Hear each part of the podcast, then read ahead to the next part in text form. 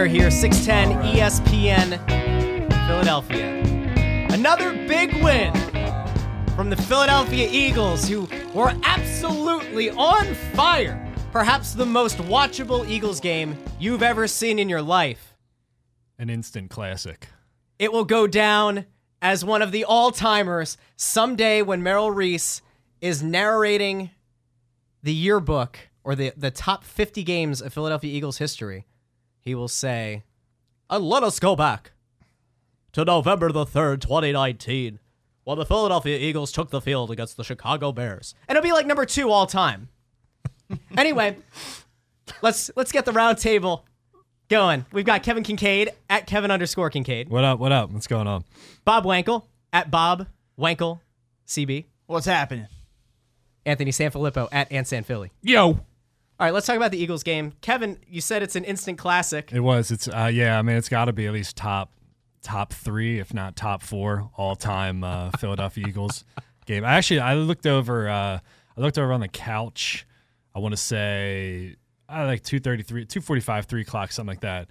My wife was asleep on the couch. The dog was asleep on the other side of the couch, and uh, my six month old was asleep in the the bouncer. So I was the only I was the only person in my house that was still conscious uh, conscious for the second half of the Eagles game. Um, but uh, yeah, I mean that kind of sums it up, doesn't it? it I was the same ex- way. it Wife asleep ex- on the couch, both boys up asleep in their beds. And usually I get excited on Sundays because it's like, all right, guys, We only take, get six- take, take your 16 of naps. these a year. Take your naps. Like let me let me just sit back and enjoy the game. Then I don't have to chase you around for a few hours. yeah. And my God, I I, I think I would have much preferred chasing my Let, kids let me around. give you a different perspective. I was at a local establishment, a So was local I. watering hole, and you know what? Like, everybody was awake, but everybody was miserable. You know, like everybody was just waiting for them to lose the game, kind of like how they lost the Carolina game I agree. last year. It Yes. was very similar trajectory. They're dominating the game. You think, man, they might win this game by 25 points going away, and then all of a sudden you look up and you go, they could lose. It's amazing to me though. Now you go back to the start of last year. They're 15 and 12. They've won a playoff game. They're a game or a half a game out of first place in the NFC East, and everybody is miserable after every game. Do you think it's just because the bar has been raised in the wake of the Super Bowl, or do you think it's just strictly a product of of the game and the style that they're playing right now? It's because expectations were ramped up so high for this team, and they're just not that. They're not as good as the expectation was. They're a good team, but they're just a marginally good team. Are they a good team? I think they're. I mean, they're five and four. You know, they're five and four going into the they're bye gonna win. week. They're gonna win ten games this year. They were three and four after they got walloped by Dallas. So I mean, if you took a look at the the Eagles from afar, and I told you at the beginning of the year, oh, they're five and four going into the bye week with two weeks to prepare for the Patriots. I mean, if I told you that in a vacuum without really the circumstances of of of how they got here or what the what this team really is, I mean, would you have would you take that if I told you that in Yes. August? Knowing what the second half of their schedule five is, and four going Yes. into yeah. Yeah, basically that you The- survive this part of the schedule. Dallas has a difficult second half. Yeah. You're right there going into a bye week. I- I think that this really all just comes down to the wide receivers. I think that we have this history of inadequate wide receiver play in the city over the last 20 years. And I- I think that we're just fixated on what we're seeing and the complete lack of production. I know. I, I saw you dropping uh, Thrash and Pinkston um, tweets earlier today. I wasn't ready to take it that far, but I mean, I guess it does I mean, seem trash- that way when when you when you go there. But uh, yeah, I mean, I, I don't know. I, I went Negadelphia, you know, in the big morning uh, write up even before the DeSean Jackson news came out. You know, because I just. I mean, I just kept sitting there thinking, like, I n- nothing, nothing about that win really, really, truly was impressive. You know, I mean, they won. They won by eight points against a team that had nine total yards of offense in the first half. You know, they beat Mitch Trubisky at home. Uh, you know, they still didn't complete a downfield pass of more than whatever yards. I mean, in a way, it was just sort of like they beat a crappy team at home, and I, I don't, I didn't, I didn't come out of. I mean, I guess I didn't come out of that game thinking that they were anything different than what we thought they were. You know, what I mean, I, I, I guess, I, I guess what I'm saying is I didn't see anything to kind of inspire me to think that all right, we're going to get to the uh, playoffs here. and We're going to do some damage in the playoffs. I mean, they could get to nine and seven and win the division, but I mean, I, I that looks like the ceiling of this team right They now. are who we thought they were. Yeah, and if you want to crown them, I don't think I can say that. Can I say that, Ryan? I'll give them. I'll give them credit though. I mean, for this, the Bears are stink are not a good offensive team, but they're a pretty darn good defensive team. They ran the ball decently against them. converted third downs against them, and that last, I mean, the first drive of the first of the first half, first drive of the second half, and the final drive of the game that the Eagles had the ball, they were all really good drives against a very good defense. They were, and uh, you know they moved. I was going to counter a stat with a stat there in a non-confrontational way. I was going to say that they. Uh, yeah. I was going to say that they had. You know, it's it's uh, what do you expect a defense to do when they're on the field for forty minutes? True. It's the most lopsided time of possession that the Eagles have had in something like two years, but. uh yeah, I mean they, they did move the ball on those early drives when when the Bears defense was still fresh. I mean, You how know, so- much? How differently would we feel if they would have finished that opening drive? I mean, they were so dominant the first two times that they had the ball early on, and they only had six points to show for it. And I don't know if you happen to see it today, but you know, Brian Baldinger goes on, you know, on Twitter and does his little breakdowns. and Baldy's breakdowns, yeah. And I mean, they show you Wentz held the ball and he had Ertz open, and there there was an opportunity. And do we feel differently if if they execute and finish one of those drives? Yeah, It's just- because if you it- well, I mean, say okay, so say they finish one drive but not the other. So you're saying three points plus seven points is ten points, and they get the other touchdown, and they don't and they don't miss the extra point, and it's seventeen nothing at halftime. Yeah, I mean, you feel a lot better about it. But that's that's like to me, it's you know it goes back to expectations. Like twelve nothing against a team that's got nine yards of, of offense at halftime is not good enough.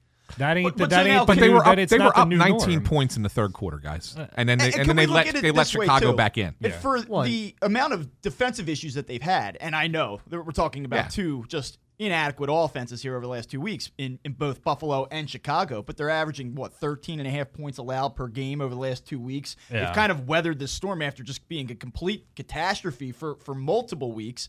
So I think that you have to give them a little bit of credit there. It looks like Fletcher Cox on the inside of that defensive line is finally starting to get some push, which we hadn't seen for the first two months of the season. Jernigan helps. Jernigan helps that, obviously, and then you're starting to see a little bit more production out of the edge rushers, which was completely non-existent through the first what you know seven games of this year, except for the Jets game. Well, I mean, like like name all of the offensive weapons that the Buffalo Bills and the Chicago Bears have. Tarik Cohen. Isn't it amazing, Allen, like how he's just kind of become like neutralized? Well, I'll take Allen Robinson all day in comparison to what the Eagles have, especially. But Yeah, know. I, I just I don't know. I I I'm just feeling really negadelphia about the Well- Eagles right now. I don't know if that's typically how I am or not. I, I mean, I think I'm usually pretty. I'm this guy. Usually you're that guy. I think I'm pretty pragmatic about it. Like I'm so jaded from writing f- four million stories a week that I don't think I have a take one way or another. But uh, I I just can't. Like I'm I'm I'm not imp- I'm not impressed by anything they've done. Like you you you're supposed to beat the. It's like the You old. are. And I think it's that's- the old that's- Chris Rock skit. You're supposed are. to beat the Bears at home. And that's the thing. Like I, I saw, I saw people saying that, like, well, you know, they went and they beat the Bills and they beat the Bears. It's, they're they're not good teams. They But they Josh- were an The Bills- underdog. the Bills were five and one. They were an underdog on the road after a, a mess of a week in which everybody thought that they were about to roll over and die. They didn't. They got up off the mat. They win the game going away on the road in what was a, a dominant performance, especially in the second half of that game. So, But like, then, two- then so they come two home and they cover the spread yesterday. But It's not like the of- Eagles were a 13 point favorite. Plenty of yesterday. neutral national pundits had said that the Bills might be the the most. They might have the most inflated record going into that game. So Sure, but you so still got to go I, do I never it. thought that that was really that. But you got five don't wins. know You got expect five to- wins. to dominate, You have five wins, and how many of them have been impressive? Buffalo to go up there under the circumstances. Green Bay. Green Bay, and the Washington win was whatever. The Jets win, they stink. The Bears win, they stink too. Like this team is not done. This team does not pass the eye test. You just sit Well, I- back and I agree with yeah, that. you're gonna I sit mean- back and say like, I'm not talking about you specifically, but I'm talking about if you're like a like a national national guy and you say, well, five and four, blah blah blah, this and that. You know, they're getting healthy before the DeSean news. You know, that was kind of the narrative this morning, right? You got the bye week, but uh, anybody who's watched this team through all whatever quarters they've played knows that this team just doesn't have it. You know, this team does not have it. I don't know what it is, but it's just like a lack of killer instinct. Uh, you know, something something but to you know what prove to me that they can do do some damage in the playoffs. Like I don't see it. who is the team that's going to do the damage in the playoffs? Now I know the NFC has several good teams, but it just I keep coming back to how I felt last year when they were four and six. I said this team stinks. They're not even going to finish 500. They catch fire at the end, and then they're an Alshon Jeffery drop away from conceivably being in the NFC Championship game against a Rams team that they owned over the last couple years. It just seems like in the NFL. Just stay afloat, stay alive, stay in it, and then all of a sudden you could find yourself there, even though they don't pass the eye test. I mean, I agree with what you're saying, but let's stay relevant here, you know? Well, and to go with Kevin's point, and then something that Anthony had said, like they they let the Bears back in the game. The the Bears had how many points in the or had how many yards in the first half? Nine. Nine. Nine, yeah. Nine. It was negative ten at one point. Yeah. before had- the final drive where they got a couple of crappy like you know f- Passes. prevent prevent defense. Yeah. Nine first half yards. The Eagles' offense seemed to have their way with what had been a vaunted Bears defense going into the season. Doug Pederson has no clue between Doug Pederson and Mike Groh has no idea how to call plays in the red zone in that first half. And all of a sudden, instead of relying on the thing that's gotten you plenty of success, which is a power run game, you opt to do what exactly in the red zone? Smoke screen. Somebody makes sense of that. Well- because it's it, it's it's almost as if But but to It's be fair, almost- they've been good in the red zone this year overall. Which is this fine. isn't like some But like when when you look here. at, at the way that you've been dominant and that Mitch Trubisky is an absolute joke as an NFL quarterback. All right, let's say worst case scenario, you don't convert on fourth down. You think Mitch Trubisky is going to lead his team 93 yards the other way? I certainly don't. I think your defense is solid enough to force a punt, right? So I, I feel like it, in, on one hand, it's almost like Doug doesn't have faith in his defense to hold at that point, which I think is ridiculous. Or Doug just doesn't want to admit that this team has to be a running team. And it's almost like you're playing against somebody in Madden online and you're having plenty of success with the run, but you like to do play action. You like to pass because you you like to play with Mike Vick from 10 years ago Madden and you like to roll out and you like to try to get the, the big gain.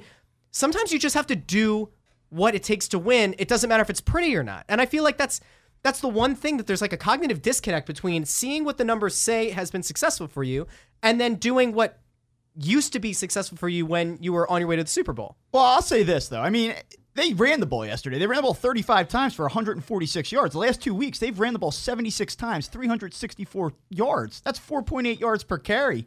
And they did it yesterday against a top five rushing defense. Now I know that Akiem Hicks isn't there anymore, and and that's a, a big part of their issue in recent weeks. I think New Orleans ran it up on them pretty well. I think they had well over 150 yards on the ground against them uh, too. But that being said, this this is a team that has committed to the run over the last two weeks, and really Yeah. to that point, I think that this is what you're hanging your hat on right now. If you're an Eagles fan, you say, okay, we're not going to be this flashy big play offense, so now we're going to have to be the team that controls the clock, can run the football effectively. If they can continue to do this, and maybe take some of the pressure off of that defense, which by the way, yeah, they gave up. Well, what was it? I mean, it's not like they gave up a ton of yardage in the second half yesterday. They gave up- 185, I think it yeah, was. so they gave 164 Yeah, I mean they had the total one yards deep, in the game. The So- one deep look. Yeah. yeah, so it's not like this defense got absolutely shredded in the second half either. I, I just look at it and say maybe they have to change their identity a little bit. They're not going to be a pass first team. They're not going to hit the big play over the top like we thought they were. And that's what I think we were really excited about. But like we said last week, is that a bad thing? Eh, maybe not. Look at some of the best teams in the NFL this year. They're running teams. it forces you to bear down a little bit. And I think Yeah. that you, to an extent, did see that the last two years when they went to Nick Foles. It seems like Doug Pederson's infatuated with Carson Wentz. There's all this talent, there's all this ability to hit the big play, right? But when you went to Nick Foles, and not that they didn't take shots down the field, but the idea was we got to simplify. We have to be a little bit more conservative. We're not going to light up our opponents. Well, now maybe he has to bear down and do the same thing with Carson Wentz. And I'm not telling you that it's going to result in an NFC championship or a Super Bowl, and that's disappointing because that was the expectation back in August. But this could still be a 10 win team, particularly with this schedule. And this could be a playoff team that wins a game. And that's kind of the point that I was trying to make a few weeks ago, where I said Carson Wentz has the ability to fit the ball into the tight window, right? But just because you can doesn't mean you should. To me, it's the same idea with Doug Pederson. Just because you have a quarterback who can make every throw, just because you can call that play doesn't mean you should. And if you're finding success and you're in a short yardage situation, uh, to me, it, it's a no brainer to run the ball in that situation. There's one other thing that I think in, in this game we need to talk about. and It was something that we brought up a few weeks ago. There is this, if you think it's an infatuation with Carson Wentz, I don't know what the heck you call Darren Sproles. I don't know what we call the the affinity that Doug Pederson has for calling design plays specifically for Sproles. Now I know that a couple of those were were reads that Wentz made to to go to Sproles. But like that that killed a drive. He just And- shouldn't. He shouldn't be in the game. Yeah, he was targeted three twice in the passing game, and then he had. Well, there two was a carries. series series where he had Yeah. three touches in a row, Is that and it right at wasn't the end of the first half. Yeah, yeah, and those that's what I'm talking about. It's like that's when you want a team to to come out, you know, and and put your foot on their throat, you know, stomp on a team when they're down. Just just have that killer instinct. Like I don't it's like they took their foot off the gas and they were just like lollygagging around, blah blah blah. We're going on a Sunday stroll, you know, I'm sitting in the in the middle lane of 95 and people are trying to actually go and do things. Like where's where's the sense of like you know, I want to I want to drop a curse word here, but I can't because we're on the radio. But I need those people. Like I need uh, I want winners, like Mike Singletary once said. You know, like this team does not like where is that? That's Deuce's call though team. to, to run Sproles. Yeah, then, right. I, I don't I don't to put Sproles in that package. Yeah, yeah, he because he does he handles the running back rotations, of Right. course, you know. But uh, this you know KYP man, know your personnel. Your strength is Miles Sanders, Jordan Howard, Zach Ertz, Dallas Goedert, twelve personnel, offensive line, balance running and, and passing. You know, I, I get why they. I think what Doug thinks with kind of the the bubble screen, the tunnel screen, the smoke screen, whatever lateral bullcrap you want to call it you know, they, they know they can't throw the ball down the field because they just don't have the receivers to do it right now. So you try to space the field out that way instead, laterally, and get some guys into space. I mean, Nelson Agholor, for all the criticism he's taken this year and last year, he was a pretty damn good slot receiver when he was actually allowed to play out of the slot eh, during the Super Bowl year, you know? So I, I think they think that they can try to get some guys out in space, try to work it that way since they're not getting a lot of stuff down the field. But, you know, again, those plays are like college plays that you scheme up to get your more talented guys against less talented guys you know, Oregon ran 50 of those a game because they knew that like uh, Washington State pre Mike Leach just did not have the talent to stop it. Like that's not going to happen in the NFL. So, I mean, I think I get what they're what they're trying to do theoretically, but look, I mean, there there are solutions moving forward. Okay, you don't have DeSean, right? You could cut Mack Hollins during this radio show right now and sign Jordan Matthews and improve your football team. You could cut Mack Hollins and you could sign Greg Ward. You can improve your football team. I don't want to. I don't, don't want to waste time. look. Can I throw a You name? don't, you don't want to talk about the merits of J.J. Nelson? yes, No, that's what I was, was going to gonna say. I was going to say that I don't want to talk about Antonio Brown, but I don't think you guys want to. No, to. I don't wanna so talk about No, Antonio I was, Brown. that's- I'm glad you brought up that name. It was funny before you guys even got here. We were off the air, and I was talking about it with Russ and Ryan. I said J.J. Nelson is an interesting name to me because he's still young. It's only Yeah, what tw- 27? 27, Okay, yeah. 27. Uh, can get downfield. He's got some speed. Yeah. I mean, he's not a great receiver, but he adds that ability to stretch the field. Kind of opens up your your offense for you a little bit. Yeah, he had a two-year stretch with the Cardinals back to back where he had 63 catches, a little over 1,000 yards. He was 17 yards per catch guy. Yeah. Now, he's had some knee and ankle injuries, I believe, this year, uh, and he was cut by Oakland.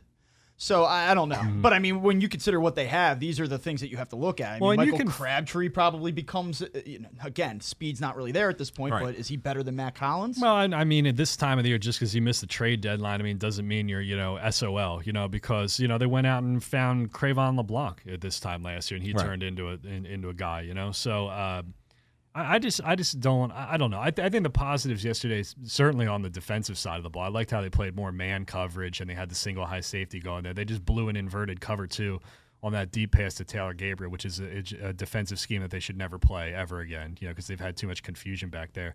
But uh, you know, they knew that these these Bears receivers were just kind of whatever, and they got up on the line and they played them tight. I thought Jim Schwartz had a pretty good game, honestly. You know, and if we're gonna go glass half full, if I'm gonna, I'll give since since this is a fair and balanced radio show, I'm gonna give you the Posidelphia angle of it too. You know, the defense was good. Tim Jernigan was in there. we need to get like um, a sound cut for that for Posidelphia. Like, yeah. Yeah, yeah. I try to you just try to be fair, man. If I'm gonna be Negadelphia for the for the first 20 minutes, I'll try to give you something positive. I mean, outside of the DeSean thing, say let, us all assume that they're gonna just find some kind of receiver, right? And then, but now they've got Avonte Maddox back. They've got Jalen Mills back, who was pretty as much crap as as Jalen Mills has taken over the last couple of years. He's been pretty good so far.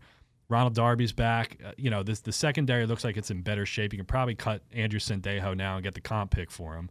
And Um, Jimmy Kempski's been banging that I know all Jimmy. day. Jimmy's like turned once into an like, hour. Jimmy has turned into like the comp, the, Yeah. the comp pick guy. Like Yeah. that's his He's the bit. you know, go-to it's- comp it's, pick uh, guy. Stick figures and comp picks or something like that. It sounds like a crappy blog title, but uh, yeah, I, don't- I don't know. I mean, I was, I, I guess, I was just not impressed with the with the offense. You know? Let, let me ask you this: Do you think that DeSean Jackson comes back and plays for them this season? Uh, let me set this up for No, you. I have two friends that made a bet, and this is a true story.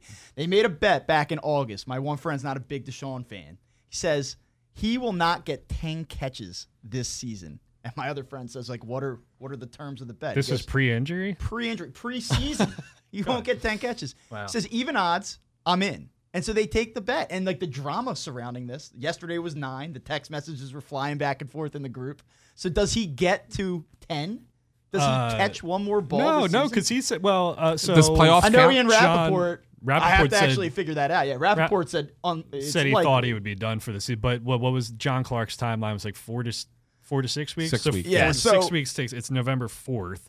Six weeks would take us halfway through December. Then So what, check you're it gonna out, Have a guy come Dallas. back in the middle of December and Dallas running? on December 22nd would be 47 days from tomorrow when he gets the surgery. So just shy of seven. But see full what I what. I understand, and uh, you know, obviously nobody's a doctor in this room, um, but it's kind of uh, my understanding is that like the core muscle abdominal surgery is not always a sure bet. Like it's kind of like a wonky part of the, Yeah. the body where it's like uh, when when you have surgeries that are you know obviously everything's elective for the you you know I, well I mean obviously you're not going to rehab a torn ACL without getting the surgery. Some things you got to go in and some things you don't. But I, there's more, I think, sort of wishy-washy kind of thought on that because some athletes are like, well, I'm not, you know, it's not like 100% kind of surgery all the time. you Most know? doctors will tell you that the first treatment option is rest and rehab Yeah. prior to surgery. Yeah. So like I- there, I- you know, I know a lot of people are going to criticize the fact that DeSean didn't get the surgery in week two, but most doctors will tell you that this was the proper way it was of also not about a, it. It's not a slam. Yeah, it's not a slam dunk because I, I I know nobody like cares, but I had something like similar. Like anything up in that area is kind of hard to. I guess I guess I would say it's kind of hard to like. It's not something you can like stretch. It's not something you can loosen up. It's kind of like a weird area of your body. It was described to me as like a phantom injury in the sense that like it's it may be fixed, yeah, but it doesn't feel fixed. No, you can't feel Like you go There's out. a certain I- level I of sat- discomfort. Yeah, I, I I had like some kind of sports hernia, like kind of thing after playing uh, on the dusty floors of the Northern Liberties Rec Center, which I don't think have been mopped in like 40 years. But uh, I just like sat out for three months because I could, you know, I could feel this like sharp. It's like a weird shooting pain. You can play through it, but it's not. It's like not ideal. You could sit there for three. I, I sat there for three months and didn't do anything. Went out and played again. I felt it right away. So I can't imagine like DeSean Jackson is actually a real athlete who's playing trying to run 21 miles an trying, hour down the trying field. to bu- get out full, route. full sprint. Yeah, I mean, like I can't imagine what that would have been like for him. But but I don't. I guess the point being is like for anybody who's critical of what he decided to do or whatever. I, I don't think there's typically as as Anthony was saying, there's not really a one course of action that's a slam dunk that says you do this, you're going to be fine. You know. So, So the people who are calling it organizational malpractice should probably slow their roll, is, is what we've decided. As well, a group. it's yeah. I mean, the doctors are probably like what they fired the doctors last year, and they have new ones this year. I mean, they're probably rolling their eyes, thinking, "God, like you know what's you know."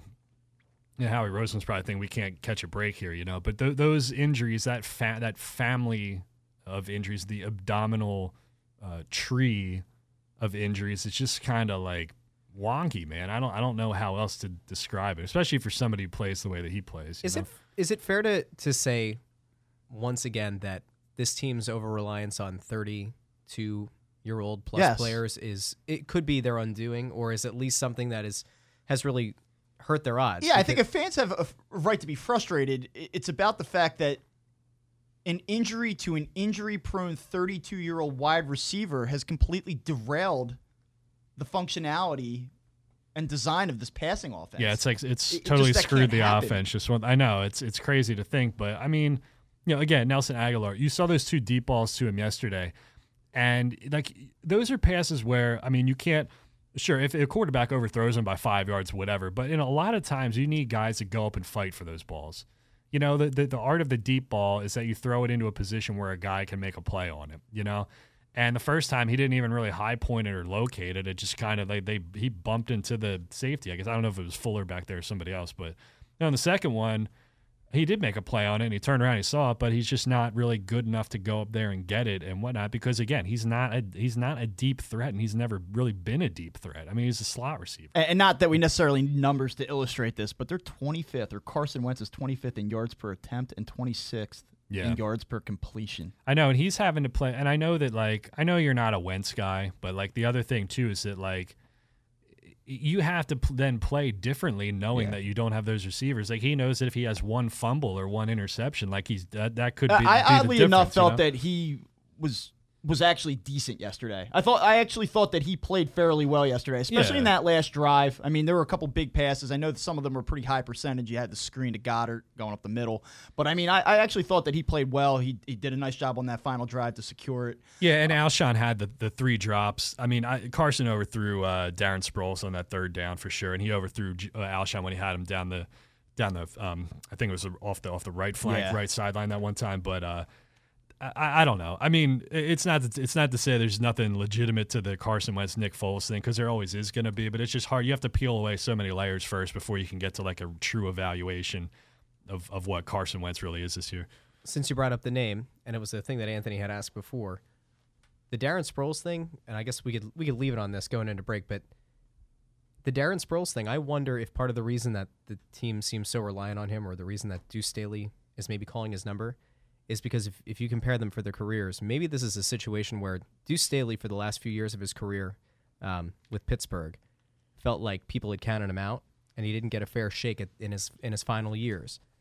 Uh, in his next to last season, 04, he played in 10 games. He started 10, had a pretty solid season. The next year, he only played five games, had one start, and then the following season, he had he had one game. I wonder if this is a guy who was an NFL lifer, a football lifer, who's looking at giving somebody who managed to have a much longer career in Darren Sproles, and it's just somebody from the football fraternity looking out for someone else.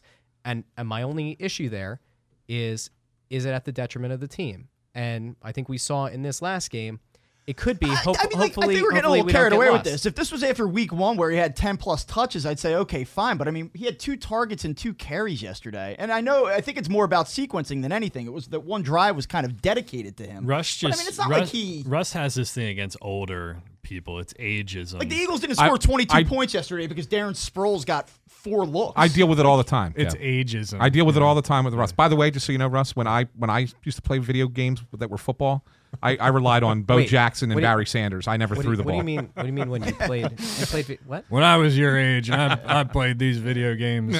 We used to take two rocks and draw There was lines there was the- no in the forward dirt. pass in, in my video. Did games. you have video games back then? No, I'm just kidding. Somebody please. All right, we're gonna go to a break. Tecmo This Bowl. is uh, Crossing Broadcast on 610 ESPN Philadelphia. Every day, the men and women of the United States Marine Corps demonstrate their commitment to defend the American way of life. Since 1775, we have served our nation as a force in readiness. From combat operations to humanitarian assistance in every corner of the world. No matter where the mission takes us today, or wherever our country needs us tomorrow, we always remember the land we call home. As Marines, we take a stand for each other, for our nation, for us all. The few, the proud, the Marines.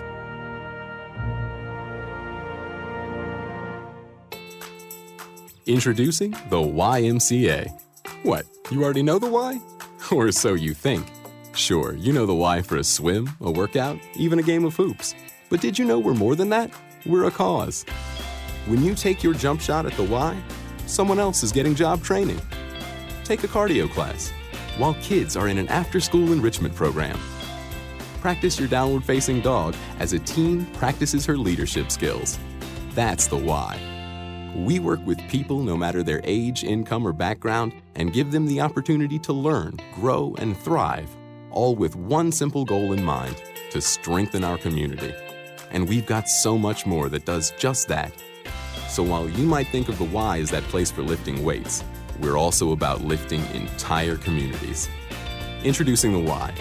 We're so much more than a place, we're a cause. Visit ymca.net slash more. And we are back here on Crossing Broadcast here on 610 ESPN Philadelphia. And before we jump into, we're going to talk a little bit of uh, Sixers stuff coming up here in a second. The 5 and 0 Philadelphia 76ers, only undefeated team left in the NBA. But before we do, we want to talk about our friends over at FanDuel Sportsbook. They're offering a $500 risk free bet to new users. That's right, $500 risk free bet to new users.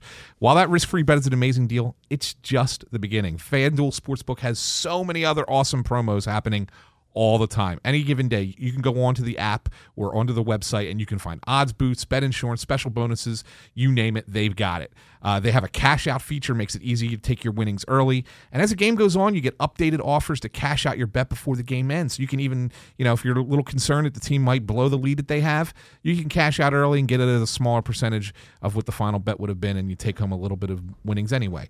So uh, there are a ton of options to choose from over at FanDuel's uh, over at FanDuel, and they offer the most competitive lines around. Uh, Bob, I think you have a pick that you want to give for tonight's action. So you have your undefeated Philadelphia 76ers. They're a one and a half point favorite currently at FanDuel over the Suns tonight. Suns are okay, I guess. I don't know too much about them. I know they struggle a little bit with the Suns last couple years. Uh, just a quick note on this. Since the 2005 2006 NBA season, road favorites that have won five consecutive games are only 34 50 and 1 against the spread during the month of November. When they're favored by four points or less, they're only 7 and 15 against the spread. Three points or less, they're 3 and 10 against the spread. And when favored by two points or less, as the Sixers are tonight, as a one and a half point favorite, they're 1 and 9 against the spread.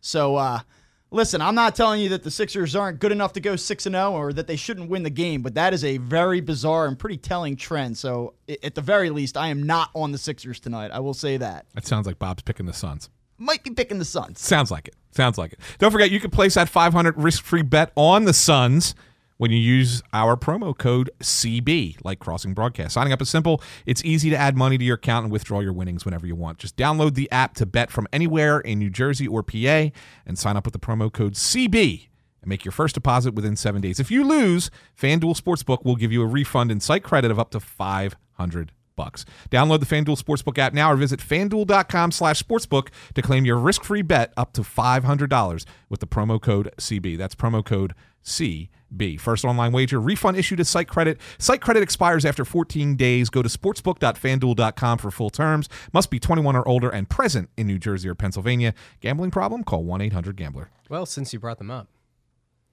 Philadelphia 76ers, they've got Phoenix Suns tonight, as Bob said.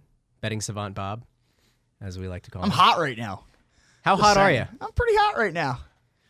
and humble too. Yeah. So the uh, the Suns are four and two. I which love is, me some me. Yeah. Maybe they should call him. Maybe the Eagles need to call him and uh, come in. Yeah. Um. So a couple of things. The Suns are four and two, which is good enough for seventh in the Western Conference. It would have been potentially could have been uh, fourth in the Eastern Conference.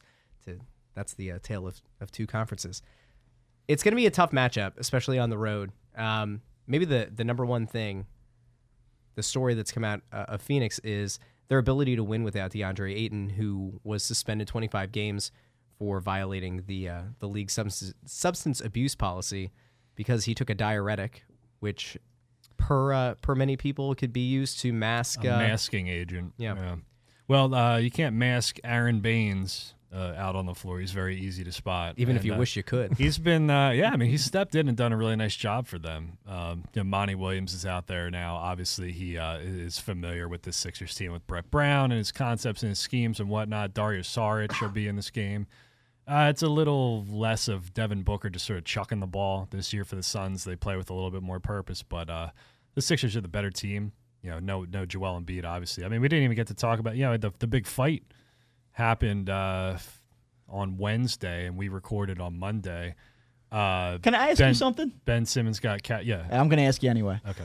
So, uh, Joel Embiid, right, with this fight, Uh-huh. is this like a great thing? Is, is this like Uh, no, no, no, no. I mean, you're sitting there. Th- I mean, in the in the moment, you're like, oh man, he, you know, he got, uh, uh, you know, just emotions poured out. And he's a guy who loves the game. So and, you know, Philly. just kind of, yeah, he's so Philly. resonates with the fans? He's one of Did the, us. did the fans like it? yeah, They loved it. Loved it, They right? didn't. They didn't. I don't think they loved the the Joel Embiid part of it as much as Ben Simmons putting the rear naked choke. Yeah. Yeah, on I- Cat. I agree I with like. that. I think my favorite thing that I saw afterwards tap out. was uh, was Cat now stands for Carl Anthony Tapped. Yeah. I loved that. That was Well, excellent. y- And then know, like the and- tweet and, then he was, and he was a afterward. peacemaker. No, and you're going to call him a you know the p word you know on Twitter at two thirty in the morning or whatever. Professional. I mean, there's there's there's immat- there's some immaturity there. Yeah, I mean he's immature. Um, you know, I don't I don't think any I don't think that's a hot take really. I mean, I think it's always kind of been there with him. And Brett Brown always has kind of just taken a back seat and said, you know, Joel has a lot of, uh, of uh, what's the word he uses? Spirit. He's got a lot of spirit, you know. Joie de vivre. Yeah, you know, and it's like, uh, yeah, I get it, but when you get yourself, you know, two game suspension when you didn't really have to because you got your arms tangled up, and then you go on a go on a four game road trip, and the, then you're not available to your team for two of those games. I mean, it's there's there's something selfish. I think to that's. it, you know? I think the the Twitter fight afterwards was the thing that might have gotten Joel in more trouble than he would have initially gotten in. Yeah, after Because- especially after he comes out in the press conference and we're all sitting there and he says, you know, I, I, you know, this city was built for me and blah blah blah and you know, he kind of took the middle of the road there. He wasn't really a you know antagonistic there, and then to come out. However minutes, however many hours later on social media, was a mi- yeah, it was then middle do of the it. night. It's just like uh, you know, like help yourself, man. Like don't don't don't give anybody any fuel because remember what was everybody saying about Joel Embiid at the end of last year as he was crying walking off the floor. You, know, you had some people saying, "Well, he's just real passionate about the game," and other people saying, "Well, he's a you know and uh, acting like a little baby." You Well, know? in so fairness, don't give, I don't give him ammunition to think that you're a baby. I mean, you know? Kat did go after him first on Instagram. Like we, he was the aggressor, just like he was the guy who threw the first punch in, in the I mean, on in the on-court altercation. I'm just saying. Instagram. But it, he also included the crying picture of Joel, which I thought Embiid's response for the most part was fine, saying that like you're gonna be you're gonna make fun of me because I'm upset after a second round playoff loss. Yeah. You've never seen that. Like you've never had that success. in your that's career. weak, by the way. No, like, no, don't talk but till I you think- make the but- playoffs. But, I Like, think if you're gonna do it, I think on. that's I think that's about as far as you can go with it. And I think even to that point, maybe he gets one game. But I think because of the way that he escalated it, because of certain kinds of name calling, it's not a good look for the league, and that's why he ended up getting Can two I- games. can I- is, it, is it a bad look for the league? Can I say something Yeah. here? No, but wait, no. I'm going to take the uh, once again. I'm going to take the minority of minority opinion. This is fantastic. This is sending a message. oh, of course, the hockey guy. Oh, yeah, the yeah. hockey guy likes the fight. yeah, the fly the Flyers are losing by three goals. Let's just beat the crap out of the other team, and This- we'll show how tough. We are. No, this sends a. Me- if you want to talk about the Sixers are are the, are going to want to make become the team to beat. You in probably the Eastern think we need to get back to old time Flyers hockey. No, too, I right? don't. I really don't. I'm. not- I'm Somebody not. call Donald Brashear. I'm- I, I heard he's. Uh, I don't like the fact that they've taken that there's less hitting in hockey, but I don't think that we necessarily need to go back to fighting. But at the same point, is is that this, regardless of the fan interest in it, it was talked about all over America, all over the NBA, all over the world. And guess what? The Sixers are are, are now, a, you know, a th- Well, with the Warriors kind of uh, Yeah. falling apart here, it, the the national media needs that team. Yes. The Sixers, I think, are actually becoming Becoming that that team. team. I agree with that. I see it. I see it happening. And I- and I'll tell you, watching the game in Portland, to see them come back the way that they did, it showed that they can play a completely different style of game if they need to to win. Well, that's what we should be talking about. You know, I mean, Joel, whatever. Who's the one that brought up the needs to- fight? no, but I mean, you it's, can't. it's, you can't it's, act indignant now. No, brought I'm saying up. I'm saying you have to go through that point to get to to get to what matters. You know, is that Embiid? Okay, he's going to be sitting sitting and resting, and he'll be ready for Rudy Gobert on Wednesday. Which is- okay? yeah. he'll be ready for Jokic. Well, Jokic isn't really playing that well, but he'll be ready for him on Friday. So we we if he was playing, we'd be saying, oh, is he playing too much anyway? So at least in in a weird kind of way, his this suspension goes hand in hand with His load is he- being his managed. load managed, right? You know, so whatever with that, it all it all ends up being a wash at the end. But yeah, I mean, Al Horford 20 whatever points the other night. The fact that this team was down by how many? Tw- 20, 21. 21 in Yeah. the third quarter. They bring Raul Neto in, who gives them a spark off the bench. They stay with, they stay with it, they stay with it, they stay with it. This, this Sixers team would have been, this Sixers team last year would have been three and two. At this Yes. point, you know, Yes. finding ways to win. It's a cliche, right? But um, yeah, but at least they'd have Robert Covington. That would be all the uh, yeah, I, I ain't touching that one, man. Uh, but I tell you what, man, Fur, Furkan to, for Furkan to hit that shot, it, it's. I mean, how can you not appreciate the story? You know, the dude. Say whatever you want to say about the guy. He was he really struggled through the first three games. Had 17 against the Timberwolves, but then you, you got to think about like, and regardless, you, you can still think the Furkan doesn't have it, or he shouldn't really be a rotation piece, or he's not the answer necessarily. But for him to have the Lisfranc injury his his first year, missed time, come back. They, Bryan Colangelo, the guy who drafted him, gets canned. Brett Brown comes in. Uh, Elton Brand comes in. They don't, you know, they decline his rookie option. He comes back. He has the meniscus tear. Then he gets some minutes in the playoffs where he's not that good. Could go back to Europe and start and play for Fenerbahce or a decent Turkish team or something like that. Get a lot more minutes. But he comes to Philly, hits a buzzer beater in Portland. You know, so it's a story you can appreciate either way. For Ben Simmons to hit the big free throws that he did on the possession before that is massive because Ben Ben hasn't been shooting the, from the foul line very well this year. He's only hitting at fifty two percent, which is worse than fifty six percent he hit as a rookie, sixty percent that he hit last year. You know, he's not shooting jump shots, so you know if he's going to be a liability in the half court offense, but they're able to. You know, if he gets to the line, he hits two foul shots and puts you in a position to win. That's huge, man, because he's got to take that step forward. Otherwise, he looks like the same player this year that he was last year. So What have your early impressions of Tobias Harris been? better. Yeah, a lot better. I mean, I think these he, he's at his best, I think, when he's getting down and they're finding those switches and those closeouts where he can just sort of, you know, back guys down and shoot right over them from four to six feet. You know, the three point shooting will come a little bit more. Um, they're doing some things, and the, usually it takes about the third quarter for them to kind of get going, get him moving around a little, a little bit more, get the organic movement. So is that more a matter of just things being designed for him?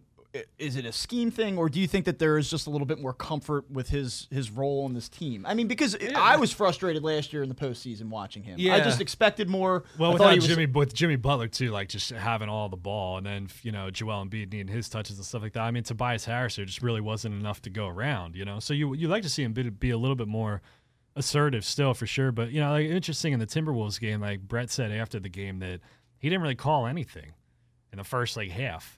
Just kind of let them figure it out on their own, you know, which is interesting because uh, you know you want Brett Brown to be more hands on, but at this point in the season, you're trying to like see what they do organically, right? And they tried to, and in that first quarter of the Timberwolves game, they just went post up, post up, post up, post up, you know, and they can do that. And Tobias Harris is a guy that can do that too. But I mean, this team is just so massive, and they're just crushing teams in these these auxiliary like ancillary categories. There's something like they're number one in points in the paint, 59 points in the paint this year, which is like number one by a large margin. I think Memphis is number two with 54. They have the sixth best defensive rating, the 12th best offensive rating, the third most blocks per game, the number one amount of steals per game. I mean, d- defensively, they're just and, and on the on the board. Has seeing them now for five teams. games changed your overall outlook or expectations of what they could be? Like, do you foresee them being the top team in the East now, based off of the first two weeks of the I, season? I think or- so. I think so because uh, listen, if you if I'm going to if I'm going to take both sides of the ball and say if if say the Sixers came out this year and they did one thing good and one thing bad, and you could improve the one thing, uh, but not really the other thing, what would you pick? Would you pick for them to be good at offense but bad at defense, or would you do it the other way around? Other way around.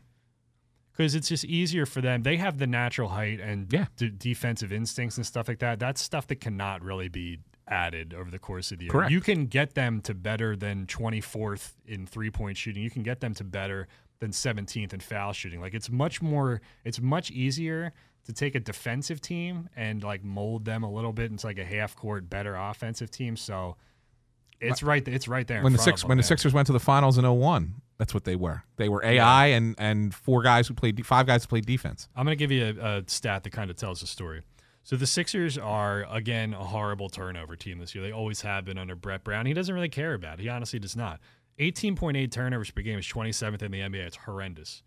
Uh, yet they're only allowing 16.6 opponent points off turnovers, which is ninth best. That is that is ridiculous disparity. You don't you don't you never come across a team that's turning the ball over the 27 most times per game in the league, but they're only allowing the ninth most points off those turnovers. So that tells me that they're getting back a lot in transition. They're not they're not getting punished by those mistakes, and they're also committing a lot of like uh, dead ball turnovers, you know, offensive fouls and stuff like that that don't that don't you know there's no transition opportunity again. So, but they they make um, they make up for those lost possessions. They're number one in the league in scoring points off turnovers, number two in second chance points. They pull down the third most offensive rebounds per game and the sixth most defensive rebounds. They're just crushing. They're crushing teams in these statistics that just pile up, man. And they it's it's like we said last week. It's just attrition. There is a counterpoint to the idea of this being the most advantageous system for them. Um, I, I like bully ball. I like the fact that they can use their length, and they've shown. You know, look at a, a guy like Matisse Thybulle, who comes in as a rookie and is arguably already one of the best wing defenders in the league. He's doing things that a rookie since like Kawhi Leonard hasn't done, Yeah, and that there, he leads the NBA in steals at 2.8 per game, and he's playing. I think it's roughly 19 minutes a night. Yeah, he's like right now, kind of. Uh, even in his rookie year, he's on pace to kind of be where Robert Covington and like Otto Porter were d- during their second year. I mean, if he can get his three point shooting above thirty percent, I think it's at like twenty six percent now. But he can he can start putting himself into like legitimate three and D NBA players con conversations right now. You know, So for like all the people who were upset in the offseason when the draft was coming around and everybody said that that Elton Brand and the Sixers front office had really shown their hand that they wanted Thybulle and that allowed Yeah. for Boston to go and got them for that second round pick that Carson, became Carson Edwards, Edwards. yeah. I mean, when you're able to target a guy and he comes in and he makes an immediate impact and he can be a shutdown wing for you when last postseason, especially, you could have used a guy who could have shut somebody down on the wing. Yeah. You look at some of the at the high scoring. I think one of the, the things that's going to be a must watch in tonight's game is did they end up putting Thybulle on Devin Booker at some point? I know Josh Richardson yeah. has done a good job. Yeah. But if the idea is put your best wing defender on the other team's best guard, if he can keep up with Devin Booker and and keep him to a respectable number, let's say it's a, a 20 point night instead of Mm-hmm. you know Booker's potential 50 plus points or 40 plus points comfortably, that that really just proves that they nailed this pick and that it was Yeah, okay that they showed their hand because if you targeted the guy and he ends up being better value than what other people thought he would have been at that point, Well, they're- they're- that's a great it's a great draft. Yeah, I mean, more than anything, I just look at this team and they're they're they're- they're built for the playoffs already. You know, personnel from a personnel standpoint, also from a, the style of play standpoint. Okay, they got two guys who can guard Giannis in Embiid and Horford. They have no weaknesses defensively. There's no JJ Redick exploitation out there. Uh, you know, they're sound defensively and rebounding, and they they're they're that lends itself well to the slow half court, fourth quarter possessions that define NBA playoffs anyway. So, I mean, I guess I would toss it to the three of you and say if I was if I gave you the whiteboard or you're sitting here talking to your team before the game, like how what what would you game plan against the Sixers? it, it's got to be Chuck. It's got to be Chuck from deep. And I think that when I look at the Eastern Conference and you talk about uh, this team goes to the postseason, they they should easily get to the conference semis. They should get to the finals. They should get to the NBA finals. You look at teams in the East that have the ability to to kill you from deep. And I think Portland kind of showed the league that when you play the Sixers, your only real hope is to have a good three point shooting night. You're not going to be able to body them in the paint. You're not gonna beat You're them gonna on the lose that paint You're gonna battle be in the paint. Yeah. every game. Yeah. So it's going to have to be a chucking game. Who's second in the conference right now? The Miami Heat. You've got Jimmy Ah. Butler and you've got Tyler Herro. And no, now Who you said- think who said you that think last week? Playing mind games. you think about playing mind games. Jimmy Butler had a quote today that came out. I think it was to Chris Haynes, and it was about not everything that happened in Philadelphia came out. He won't say what it was, but he said that you can connect dots. I'll connect a couple for the people. When he was leaving Minnesota, he was upset that he didn't get a max extension, but Karl-Anthony Towns did, and that's who he had the biggest beef with. He supposedly wanted to re sign in Philadelphia. Ben Simmons ends up getting a max extension. Granted, I think it was after Jimmy had been traded. But there is a pattern here. You want to talk about mind games in the postseason. Jimmy Butler, you would think, is going to try to get in Ben Simmons' head. I look at Miami and I think that's a team who could beat you from deep. That's a team who's who's going to play you physically in the paint, not be afraid. Yeah. They, They can pull- they, they- can they can bomb from deep. Yeah. But they, to they me, pull that's- these like Josh Richardson dudes off of trees down there Yep. too. You know, just like kind of these like two way dudes that are like, where did he come from? And they don't light the they don't light the world on fire offensively, but just like solid players, you know. And I don't I don't like they don't have a lot of like top end star power. I mean, if you're, you're giving me the Sixers right now, I mean, what we're five games in, but you're giving me the Sixers versus Jimmy Butler's Miami Heat in a game seven or whatever. I think the Sixers win, but uh, yeah, it's The an interesting storyline that I didn't really want to have to. That hopefully We could be done. Hopefully we could be done with that. But the the one thing the one thing that you know that Miami has in that situation is is they have their closer right in Butler, Yeah. and right now the, the Sixers are still trying to figure out who their closer is. Well, and they went to they which had is the, fine. They had we had the first like we saying last week that closer situation. They went to Embiid the first time. Uh, they actually drew up the same uh, play in Portland, not not with Furkan, but on the possession before it, where the clear out and the high low. So I mean, it's clear that Brett, you know, wants to kind of attack the paint in, in those situations where he's got time to do it. So maybe it's just going to be Embiid or whoever's there to do it. And then uh, you know the Furkan thing was obviously a play. You know, you call that up with two seconds or whatever, but it's probably going to be Embiid if he's in there. Uh, maybe Tobias Harris, I still think is your best shooter. But I mean, can you, can you imagine, honestly, like, think about the, the uh, what, what word can I say that's all right here? Uh, the cojones on Brett Brown to, to dial up a, a buzzer beater for Furkan Korkmaz. You, can you imagine what, what the backlash would have would have been if that did not work? Why you draw you're drawing up a play for a guy who was not good enough to even have his rookie option picked up last year. Like that, you know, Twitter would have ran with it. I, but hey, man, I, like I said last week, Brett's got the entire year now to kind of like mold this team offensively. You know, because that's their weakness is the half court. You know, they're not a great foul shooting or three throw free or uh, three point shooting team. So I don't know, man. So far, so good. It's time to uh, switch it over to Bob. Oh, We got some Phillies news today. yeah. Uh, so some some It's on Gerrit Cole? transactions by the by the Phils here uh, on a Monday. So we have, uh, let's see, they declined club options on uh, Jared Hughes, Pat Neshek, and Jason Vargas. So you will not see any of those three guys next season. Jake Arrieta did exercise his player option officially for next year.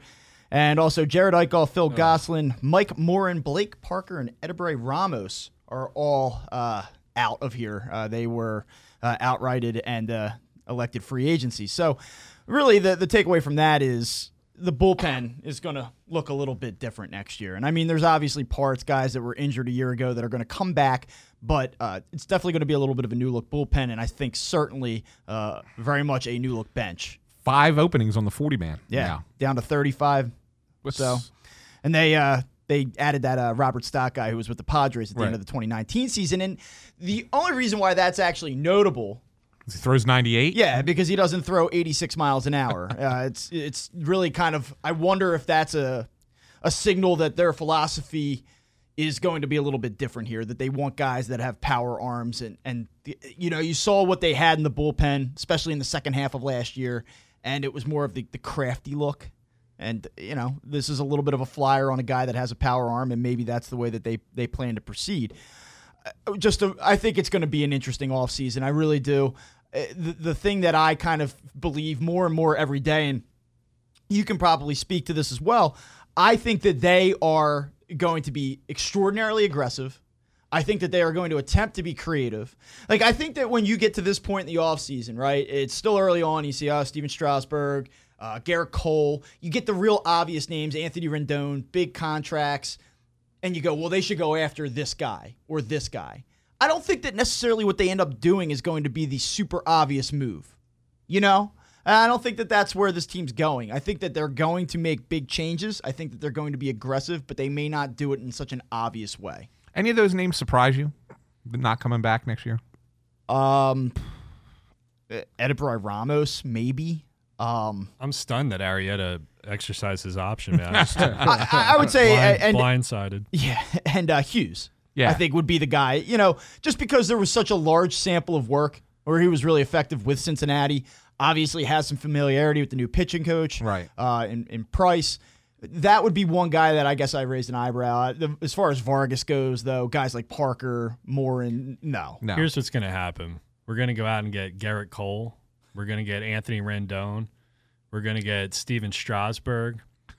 And then we're gonna get we're gonna get that trophy Yeah. back, and we're gonna take Howard Dean. We're gonna get John Middleton's. we're gonna take Howard Dean, and we're gonna take back the White House.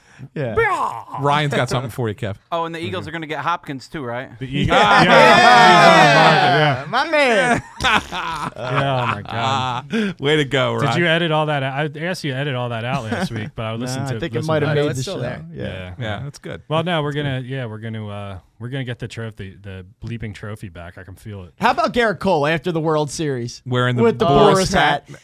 Hat. I I have to say, I took that as a positive. If you're a Phillies fan that wants Gerrit Cole, you have to love that Yeah. because the whole thing is he's going west. He's from the, the West Coast. He's a California kid, UCLA, all that, right? And then you see him come out with that Boras hat. Man, that signals I want the money. And You gotta get you gotta get keep- continue with stupid money though. You know, it's like you can't go you can't build your wardrobe and buy like a Gucci sweater and a diamond ring and then wear the pants from uh, where do Marshalls? people Marshalls? Yeah. Yeah, you, you know, I've said it now. Yeah, Marshall. Marshall. where do people buy bad pants? Cross Cheap that off the pants, yeah. sponsor list. Value City, baby. Yeah, just Value Forman Mills want to Forman sponsor. Mills, Well, I- but it's got but it's got to be a continuation of that. Yeah. Yeah, I, I think that the it's almost a foregone conclusion that Like they're going either, to they're going to spend money. you're either they're in or going you're to out. spend You can't have one foot in the door and one foot out. Yeah, but if if Are they going to if spend that, money if that, correctly? If I don't that know. Gucci shirt is the thing that that can actually make you a legit contender. You kind of have to Gucci consider it, Mane. right? Yeah. Well, then cover me in Gucci and let's go Phillies. All right. Well, we only have five minutes. We only have five minutes left in the show, but it's it's time. It's time for my favorite segment of the show, and we're gonna have to get some music for Gu- this. if this is going to be something we're going to do every week. All right. All right. If we're gonna do this every week, we're gonna have Oh. to find some music for it. I gotta but pull up the thi- notes. But this is this is Ke- this is Kevin Kincaid's um, uh, new his thing that he's doing where he's giving us a Mount Rushmore of something. It's self-deprecating humor. It's Yes. kind of like a bit. And Because to- and- we always make fun of how radio does the Mount Rushmore thing. So I'm going to give you my Mount Rushmore of a different so t- today you're doing the uh, best grunge bands of the '90s. Yeah, nothing surprising on here, but I'll have a take to kind of add to the end of it. So like Mount Rushmore, you don't really order. I mean, like one through four, right? It's just like if you're on there, you're on. You're on there, So- right, yeah, okay. yeah. So Alice in Chains, on Easily. there. Absolutely. Soundgarden.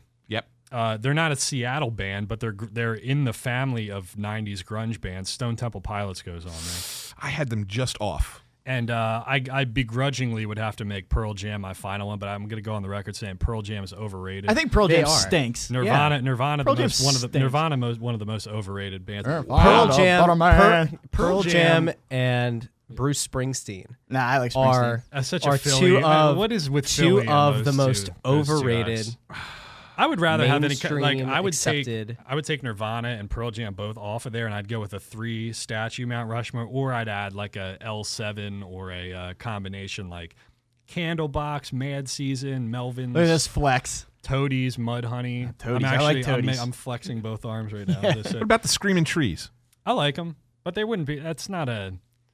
I, they wouldn't go on the Mount Rushmore. You know? I'm pretty sure Anthony's just googling top Oh, is he grunge bands Googling right a now. Mer- a grunge yeah, band? yeah, he is. I got names He up here. absolutely is. Look, I looked up Mudhoney because I love He's Mudhoney. doing I the Google News listen to the at the grunge music, fellow kids. Well, and Layne Staley was in Mad Season too. That was like a side project that he was in. Temple of the Dog was another big one, which was the Yeah, but they the were so Soundgarden. short. And- I They know, were but, so but short. Nirvana was short. Nirvana only had three albums. yeah. You know Well, what I mean? because he offed himself. but- You know, I well, uh, that's that. Yes, that is why. that often will prevent you from making the music. But Pearl Jam, I think Pearl Jam. I, this is my Pearl Jam take.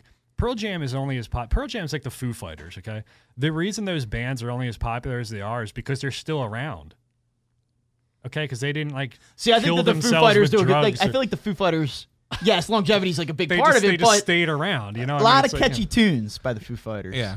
I, they do, and it's I'll not. get- it's not to take anything away from them, but I, if it, like if, if I told you that Layne Staley was still alive and Chris Cornell was still alive and Scott Weiland never got on the drugs in the first place, and they were producing albums at the same rate that Pearl Jam was, I think there's more talent in the former three than Pearl than Pearl Jam. I'll, I'll give you one more that it's, I don't. it's kind of like attrition. I don't necessarily know if you if you would consider them on the same. Uh, if you would consider them grunge because they're a little bit different, but they do have some grungy songs. Mm-hmm. I was in I was in college, and my freshman year, I worked on the event staff at American University. And we had this brand new basketball arena, so we used to get concerts come in. And so I used to work event staff, mm-hmm. and the main act was, and this is not the band I was talking about, but the main act was Red Hot Chili Peppers. Okay. They had three opening acts. Okay, two of the three opening acts were Pearl Jam and the Smashing Pumpkins. The Pumpkins, man, I, I I would, you know, if you go back to the heyday of the '90s when all these bands were popular at the same time, Smashing Pumpkins were just as big as any of them. Yeah, but like, like not? but it's like to me, I think I consider them kind of grungy. Yeah, I mean, every I, I do too. I you know, like that's why I don't. Pumpkins. You know, that's why was a fan. Seattle Yeah. grunge was always Billy kind of a weird thing Yeah. because, like, if you Weird go, looking dude, Billy Corgan. like at the heyday of that, you know, Pumpkins and Stone Temple Pilots and all those bands were part of that family. You know, Yeah. every, everybody had the Melancholy double album. It was you know? awesome. Yeah, In Melancholy So, and Infinite Sadness. I would take Smashing Pumpkins over Pearl Jam. would you? Yeah, yeah. Why don't we put them up there? We'll make them the fourth, just because Okay. we got to pick a fourth. But All right. Alice, Alice in Chains, Soundgarden, Stone Temple Pilots, head and shoulders above Nirvana. Wow, sure. that's a tough. That's a I would tough take one. I would take Hole over Nirvana. Oh, You're going with the wife's band, Is that for a Courtney radio, is that a radio Little- take? Yeah, like little Courtney I want to do a radio take. Yeah. Go ahead, Rye. You got Cole something? got a lot of play on Y100 back in the day. Listen, all I know is I heard the best news of all time. Rage Against the Machine's coming back next Yes, year. They're yes. playing some gigs out in California. I'm all fired up. Next week I'll give you my Mount Rushmore of Rage Against the Machine underrated tracks. Are you allowed to say some of those titles? Deep tracks only. Uh, yeah, I think I can say. okay, all right. Yeah. Let me, uh, I, I guess, as our let's do a, a topic that'll take to Twitter that the people can continue on Yeah. in the aftermath. I brought up yesterday because Dick Stockton was on the call. Oh, I forgot about this. That Dick Stockton is a guy who is far past his prime. I have an affinity. I, I still have a soft spot for him because He of his work on uh, NFL NFL Fever. They're also on like original the Eagles are like three and one hundred and four when he does games I, too. I will hold up that I think Dick Stockton and Al Michaels, especially because Al Michaels has Mike Tirico behind him. I, I think that those two need to they need to hang up the uh, the old mic. Let me just read off to you really quick. These are the people who are 50 years and older that are national announcers, and I want to I want to find out from people who they like. Marv Albert, Dick Stockton, Al Michaels, Doc Emrick, Jerry Lawler, Jim Ross, JP Dellacamera, Tony Schiavone, oh, Jim Nantz, Cris Collinsworth, Michael Cole, Kevin Harlan, Mike Breen, Reggie Miller, Scott Graham, Doris Burke, Joe Rogan, Mike Tirico, Kenny Albert, Tom McCarthy, and Joe Buck. Those people are all over 50. Give us your Mount Rushmore on Twitter. Thanks for listening to Crossing Broadcast on 610 ESPN Philadelphia.